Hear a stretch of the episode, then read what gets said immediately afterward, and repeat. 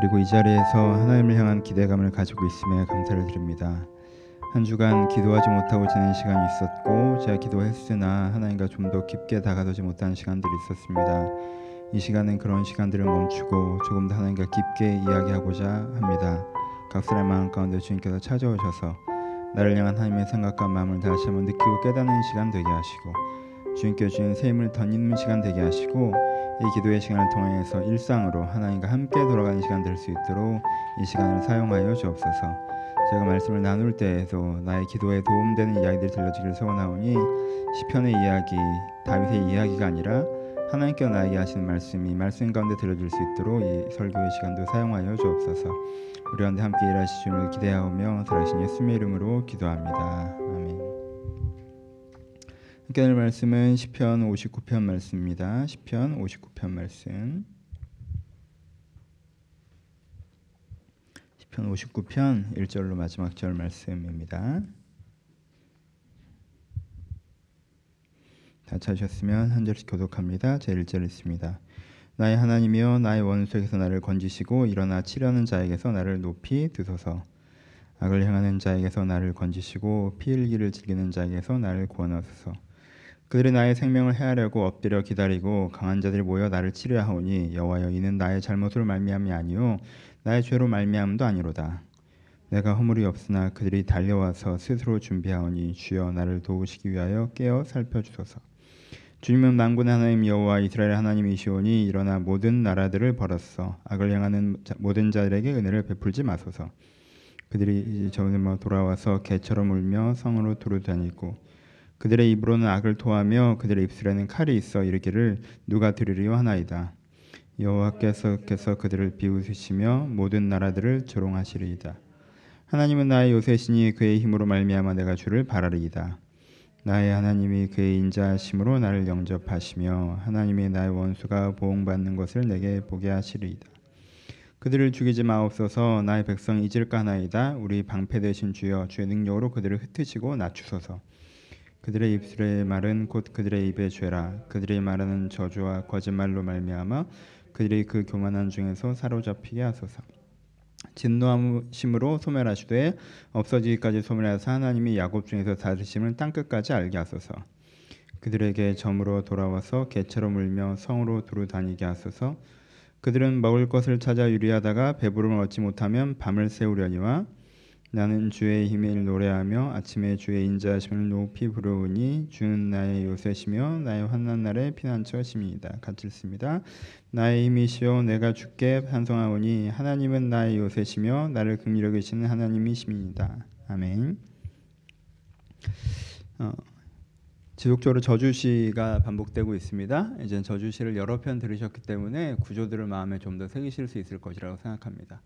다시 한번 반복해서 얘기합니다. 저주시는 악한 사람 때문에 힘든 상황에서도 그렇죠? 악한 사람 악한 상황 때문에 악한 사람과 상황 때문에 힘든 상황에서 아 뭐야 선하게 해봐야 소용없구나 선하게 해도 실패하는구나라고 생각하는 것이 아니라 저 악을 하나님이 그저 두시지 않을 것이다.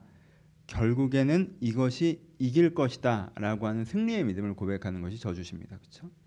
그러니까 저주시의 문장과 문맥만 보시면 안 되고요. 저주시의 기본 구조를 아셔야 이 시편들을 은혜롭게 읽을 수 있습니다. 읽을 수 있습니다. 이것이 얼마나 우리 가운데 필요합니까? 내가 바르게 해왔어요. 그런 내가 지금 어떤 상태예요? 상황이 좋아요? 아니죠. 저주시의 근본은 바르게 해온 내가 실패한 상황, 바르게 살아온 내가 지금 어려움을 당하고 있는 상황, 그리고 악한 자들 우리가 득세하고 있는 상황에 서서 하는 시예요. 다 그렇죠. 그러니까 어우 다윗이 품위 없이 이렇게 독한 말들을 하는데 오늘 굉장히 독한 말 표현들이 나오는데 독한 말들을 하는데라고 얘기하는 것이 아니라 내가 선하게 살았는데 실패하고 악이 득세하는 그 상황에서 대부분의 사람들은 어떻게 한다고 했어요? 자기 자신을 피해자로 발견한다고 그랬죠? 아 이게 맞아도 안 되는구나. 하나님 내가 선하게 살았는데 어떻게 이러실 수가 있어요? 이 위치에 선다고 그랬죠? 근데 이 다윗은 어떻게 하는 거예요? 이 다윗은 하나님 저들이 지금 득세하나 결국 저들이 멸망할 것이고 내가 가는 바른 길에 주님께서 은혜의 영광을 이루실 것입니다라고 선언하는 거예요. 그렇죠? 여러분 저주시를 배우셔야 돼요. 실패의 자리에서 패배자로 발견하지 마십시오. 실패의 자리에서 피해자로 발견되지 마세요. 다윗은 지금 상황으로 보면 내가 안 된 거예요. 그렇죠? 지금 상황으로 보면 선이 실패한 거예요. 내가 잘못한 거예요. 그 상황에서 하나님에게 아닙니다. 이렇게 됩니다라고 고백하는 거예요. 결국엔 바르게 사는 사람이 승리하고 악하게 사는 사람이 패배한다라고 지금 바르게 사는 사람이 실패하는 상황에서 얘기하는 거예요. 결국은 진실한 사람이 성실한 사람이 사랑하는 사람이 성공하고 결국엔 게으른 사람이 거짓된 사람들이 이기 적인 사람들이 실패한다. 지금은 그들이 득세하는 것처럼 보이나 결국엔 그들이 실패한다라고 다윗이 외치고 있는 것입니다. 이 저주시의 구절을 꼭 여러분들이 가져가셨으면 좋겠습니다. 사람 소리가 다윗 같을 때가 있어요. 그렇죠? 뭐 세상이 공격하고 악이 공격한다고 하니까 굉장히 아주 특별한 어려움 아니죠. 우리 일상적으로 공격받습니다. 일상적으로 공격받아요. 여러분 그 사단이 예수님을 시험할 때 무슨 이상한 용과 짐승을 잔뜩 데려와서 예수님을 깔아뭉개고 실험한 게 아니에요. 그렇죠? 가서 속살거리면서 얘기해요. 그렇죠? 지금도 그런 것들이 있는 거예요. 이건 다윗이 했던 가장 어려운 싸움 뭐였을까요? 사울이 쫓아오는 거? 예, 그게 출발점이죠. 근데 그 다음에 싸움 뭐예요? 그 다음에 무슨 싸움? 이 싸움의 핵심 뭐예요? 사울이 쫓아오고 내가 도망가게 된 이 상황에서 다윗 싸우는 중심 싸움 뭐예요? 마음의 싸움이에요. 내가 기름 부음 받은 게 그거 아무것도 아닌가? 나 이대로 죽나? 내 이제까지 헛짓한 건가? 다윗이 싸운 싸움은 그 싸움이에요. 그렇죠? 마음의 싸움이에요. 사울이 지금 칼을 내먹게 된게 아니에요. 물론 그런 상황들을 넘어갔죠. 하지만 지금 도망가고 있는 상황에서 일이 안 풀리고 있는 상황에서 다윗은 그 마음의 싸움을 싸우는 기록들을 하는 거예요. 여러분 우리도 마찬가지예요. 우리가 때, 새로 살아가다가 좀 빈궁하잖아요. 빈궁한데 아주 가난하지 않아도 내가 별볼일 없는 경제적인 환경이 있잖아요. 그럼 내 안에 어떤 싸움이 있어요? 세상에 나한테 뭐, 나한테 뭐라고 해요? 아니 세상에 나한테 아무것도 뭐라고 하지 않지만 사단이 혹은 내 마음에서 무슨 소리가 속살거립니까? 예수 믿는다고 했는데 별거 없네. 뭐 고작 이런 거였나? 초라하다. 하나님의 승리 이런 건 아닌 거 아닌가? 뭐로 가지고 내 경제적인 상황을 가지고 내가 열심히 애쓰고 수고하는 거 그렇죠? 어떤 사람에게 공들이고 어떤 어떤 일에 내가 공들이고 노력했는데 그게 허무하게 무너질 때, 아 내가 헛짓한 건가? 아 그럴 필요 없었구나. 사람한테 그럴 필요도 없었고, 아 교회 일에 하나님의 일에 이렇게 매달릴 필요도 없었구나. 그런 날들이 우리 가운데 있죠. 내가 이렇게 살아가고 있는데 아 인생의 하나님의 관점에서는 중요하지 않은 건데 세상적인 관점에서 중요하게 내 발목을 잡을 때 돈. 결국 내가 이걸 못 풀어가는 게 돈이야. 하나님이 그 뭐고 지금 내 발목을 잡는 건 돈이야. 지금 내 발목을 잡는 게 내 이력서일 때. 아, 난 주님 바라보고 뭐 이렇게 살았다고 생각했는데 결국엔 세상 사람들 말이 맞는 거 아닌가? 결국 돈이랑 권력이 내 발목을 잡잖아. 이거예요.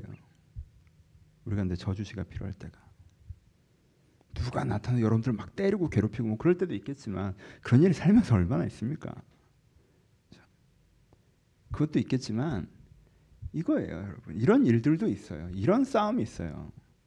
내적 싸움이란 게 있단 말이에요. 여러분 다윗이 어땠어요? 이게 다 다윗 얘기죠. 다윗이 어땠습니까? 다윗이 아 내가 어? 이 양떼를 다룰 때도 내가 하나님만 의지하고 사자와 곰과 싸우고 내가 정말 망군의 여호와의 이름으로 적군을 향해서 달려나가고 어, 사무엘이 나한테 기름 붓고 내가 영적으로 승승장구했는데 나름대로 하나님 매달리면 살아갔는데 나는 하나 내, 결국 근데 내 인생 도망자 꼴이구나. 어? 자기 이익 좋아하는 사울은 여전히 왕이고 진정성이 없는 내 형들은 여전히 아버지랑 편안하게 살고 있는데 나만 이 모양 이 꼴이구나. 그렇죠? 자기 인생이 빈궁하게 느껴지죠 지금. 나름대로 하나님 붙잡고 살아왔다고 하는데 그럼 다윗이 얼마나 열심히 했습니까? 군대 장관으로서 하나님 앞에서. 근데 그게 지금 어때요? 허무하죠. 아무것도 아닌 것 같죠. 그리고 다윗의 발목을 지금 뭐가 다윗의 발목을 잡습니까? 뭐가 다윗의 발목을 잡아요?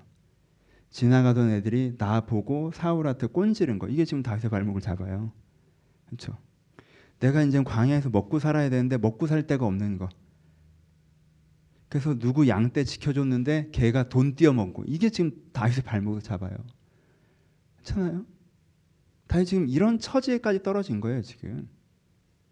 내가 억지로 약탈하지 않고 용병 노릇이라고 해서 양떼 지켜주고 이제는 좀 페이를 달라고 했더니 내가 언제 지켜달라고 해서 돈 띄어먹고. 괜찮아요? 그 때문에 다시 너무 화가 나잖아요, 그렇죠? 그러니까 지금 내가 주님을 위해서 위대한 일을 한다라고 기름 부음 받고 들은 얘기는 있는데 지금 내 처지가 너무 빈궁하고 그렇죠?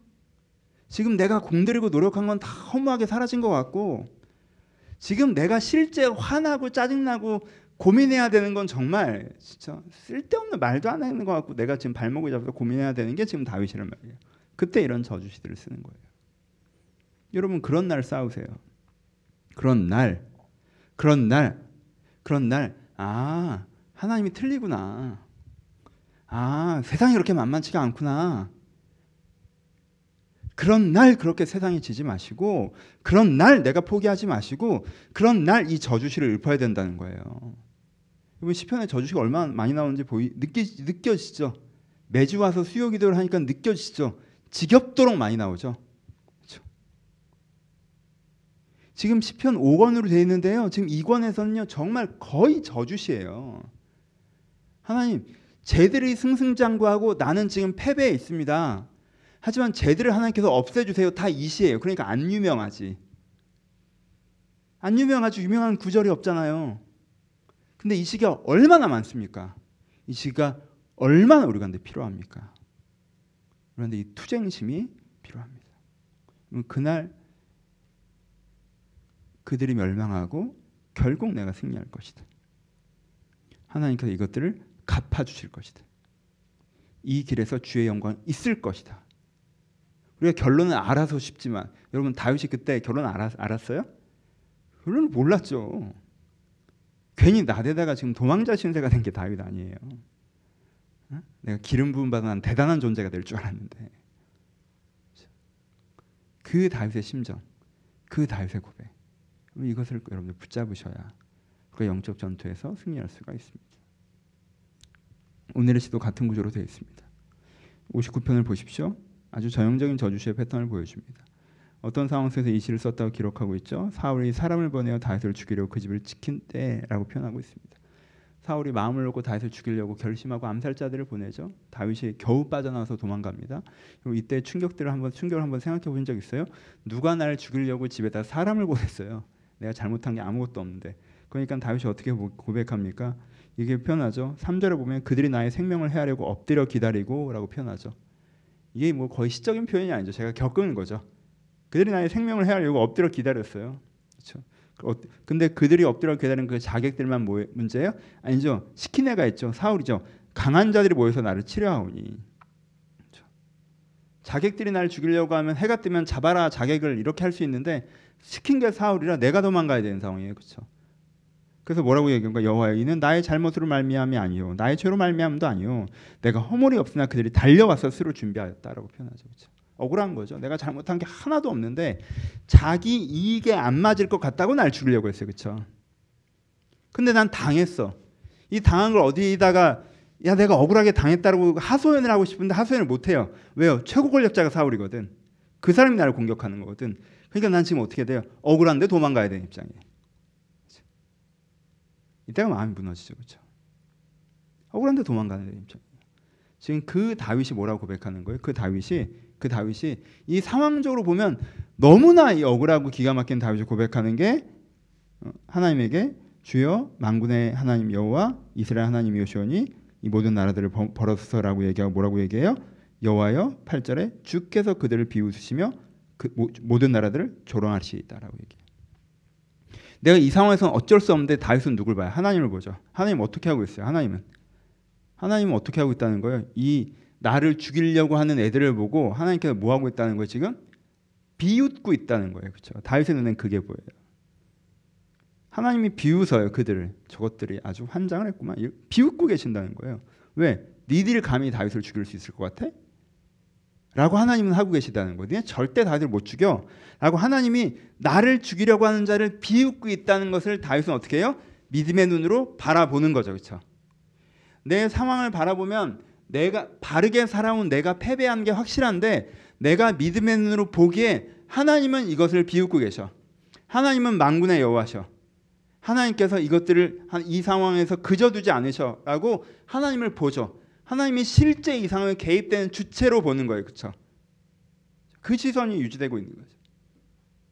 그러니까 뭐라고 고백해요? 화가 났죠, 다윗도. 뭐라고 얘기해요? 다윗이 적당히 하라고 얘기해요? 아니요. 진노하시면 소멸시키라고 얘기하죠. 그렇죠? 소멸시켜 버리라고 얘기해요. 그리고요. 어, 그들을 죽이지 마소서라는 얘기를 해요. 그들을 죽이지 마소서라고 얘기해요. 왜?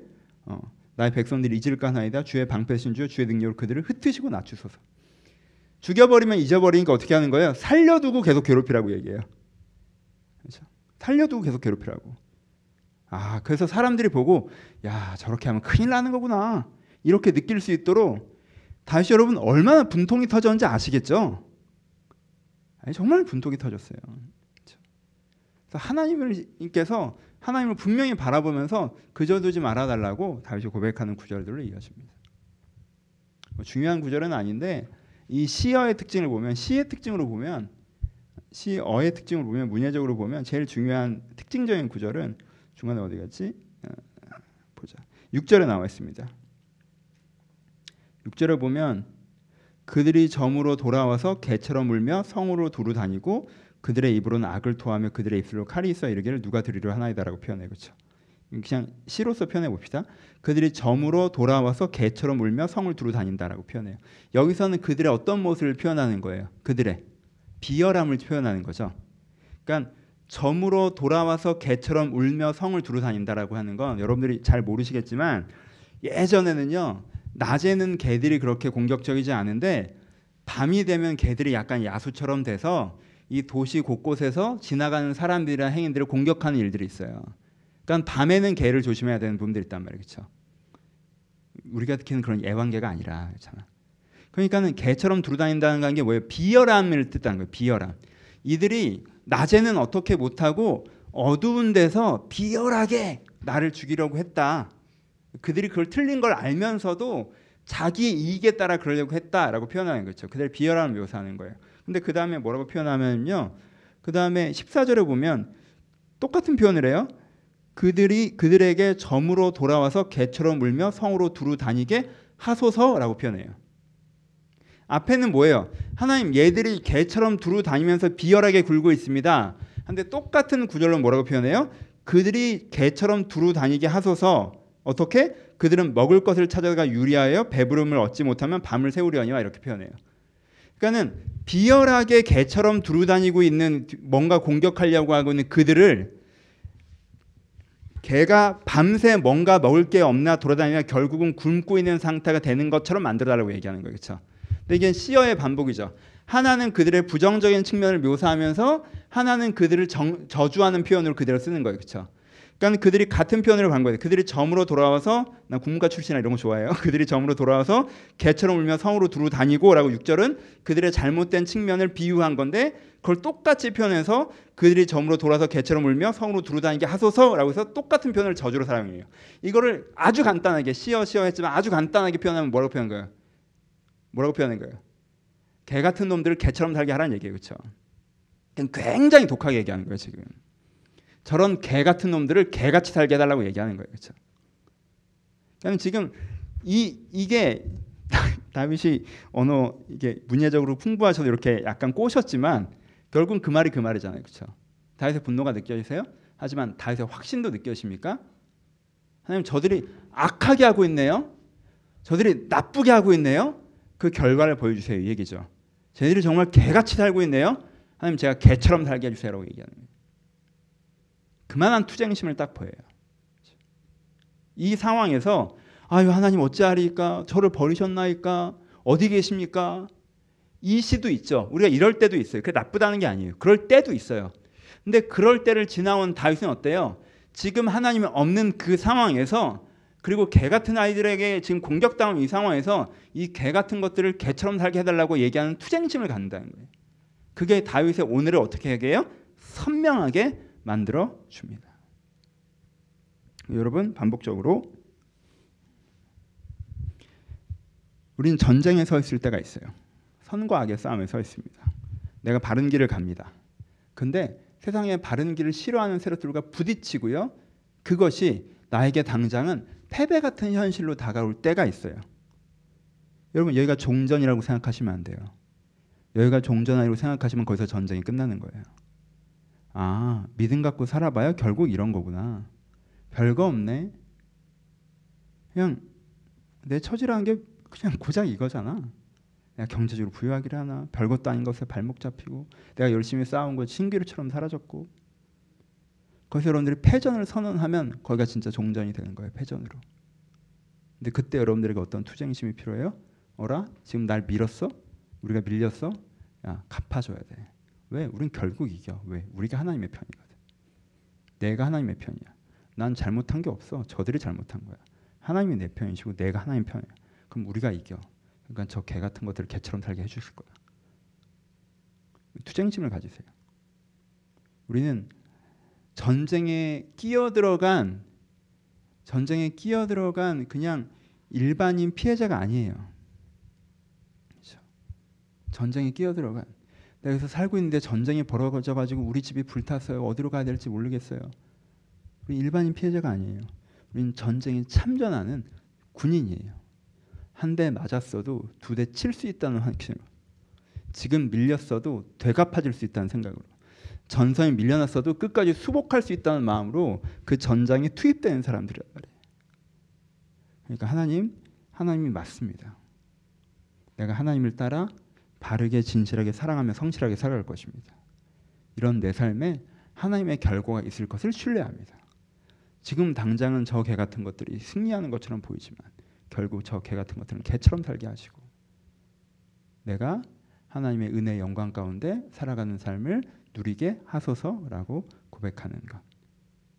그것이 오늘 다윗이 광야에 있으면서도 오늘 여전히 해결된 게 없는 상황에 서서도 한결같이 하나님의 사람으로 자기 마음과 생활과 공동체를 지켜서 그 아둘람 공동체를 하나님의 군대로 만들어 갈 수 있었던 힘입니다.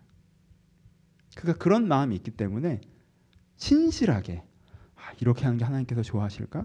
저렇게 하는 게 하나님께 기뻐하실까? 아, 지금 내가 여기서 싸워야 되는 게 맞나? 여기서 도망가야 되는 게 맞나? 어떻게 하는 게 하나님의 뜻이지? 라고 신실하게 하나님의 사람으로 움직이지 않습니까? 만일 다윗이 자기를 피해자처럼 생각한다면 지 멋대로 했겠죠. 왜요? 피해자만큼 자기 멋대로 하는 사람이 없으니까. 피해자는요, 자기가 피해당하겠다고 생각했다면 자기 멋대로 되는 권리를 얻었다고 생각해요. 그런데 자기는 하나도 잘못이 없다고 생각해요. 왜? 자기는 그럴 만하니까. 그렇죠? 피해자로 부르지 마시고 하나님 군인으로 스스로 부르셔서 다윗처럼 투쟁심을 가지시고 좋잖아요. 이런 성경 구절 난 좋던데 한 번만 더 할게요. 개 같은 자식들이 개처럼 살게 해달라고 그렇죠? 좋잖아요. 이런 기도를 하세요. 다윗도 했는데 왜 우리가 못합니까? 성경에 적혔는데 왜 우리가 못하나요? 이게 품위가 없나요? 이건 거 품위 없다고 시편의 3분의 1을 날리고 안 읽잖아요.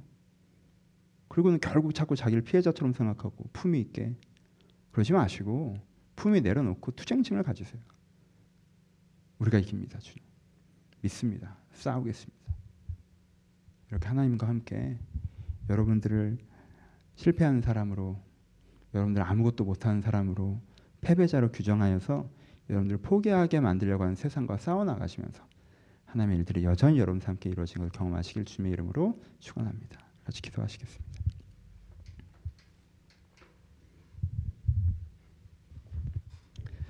여러분 사단에 싸우는 방법 중에서 사단이 싸우는 방법 중에서 가장 사단이 쓰는 계책 중에 하나는 우리가 싸움이 시작된지도 모르게 만드는 거예요. 그렇죠? 우리가 싸움이 시작된지도 모르게 만들 때가 있어요. 그렇잖아요. 여러분 경제적으로 사회적으로 좀 위치가 요즘 흔들리고 별로 좋지 않으면 아 예수 믿어도 별거 없구나. 아 난 나 별거 아니구나. 그게 싸움인데 싸움이 시작된지도 모르잖아요. 그 생각이 싸움에서 지고 있다는 건지도 모르잖아요, 그렇죠? 아, 내가 이, 이 얼마간의 돈 때문에 이, 아, 이 얼마간의 상황 때문에 이, 게 발목 잡혀서 어, 허둥지둥 하고 있는 내 인생이 뭐, 뭐 별게 있나? 여러분 그 생각이 나를 죽이는 거예요, 그렇죠? 여러분 싸우셨으면 좋겠어요. 하나님 내가 하나님의 사람이고 내 인생을 통해 하나님 일들이 벌어질 거라고 예- 말씀하시는데 내 마음에 자꾸 아유 내가 뭘 이런 마음이 드는 부분이 있습니까? 내가 이런 것 때문에 아, 내가 뭘 이런 마음이 듭니다. 내가 이런 마음의 패배에서부터 일어나게 하시고 내가 나를 공격하는 세상의 생각과 싸워 나가서 잘못된 것들에서 투쟁심을 갖게 하시고 그게 무너질 걸 믿게 하시고 해결될 걸 믿게 해달라고. 여러분 혹시 여러분의 삶에서 인정해 버린 잘못된 것들이 있다면 그들을 부정해 내시면서 들만 생각하시는 원한 4, 5분 정도 함께 기도하도록 하겠습니다. 기도하겠습니다.